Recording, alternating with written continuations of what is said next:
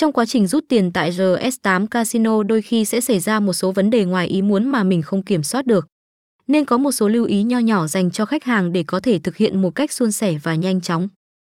Khi thiết lập mã PIN bạn cần sử dụng các mật khẩu có độ an toàn cao. Vì mã PIN chỉ sử dụng 6 số, nên tránh việc sử dụng các mật khẩu quá đơn giản hoặc thường gặp. Chẳng hạn như 123.456, 000, 000, 111.111, 456.789, các mật khẩu này quá dễ đoán. Xác nhận lại thông tin rút tiền đã chính xác chưa và số tiền có đúng với mình mong muốn hay không.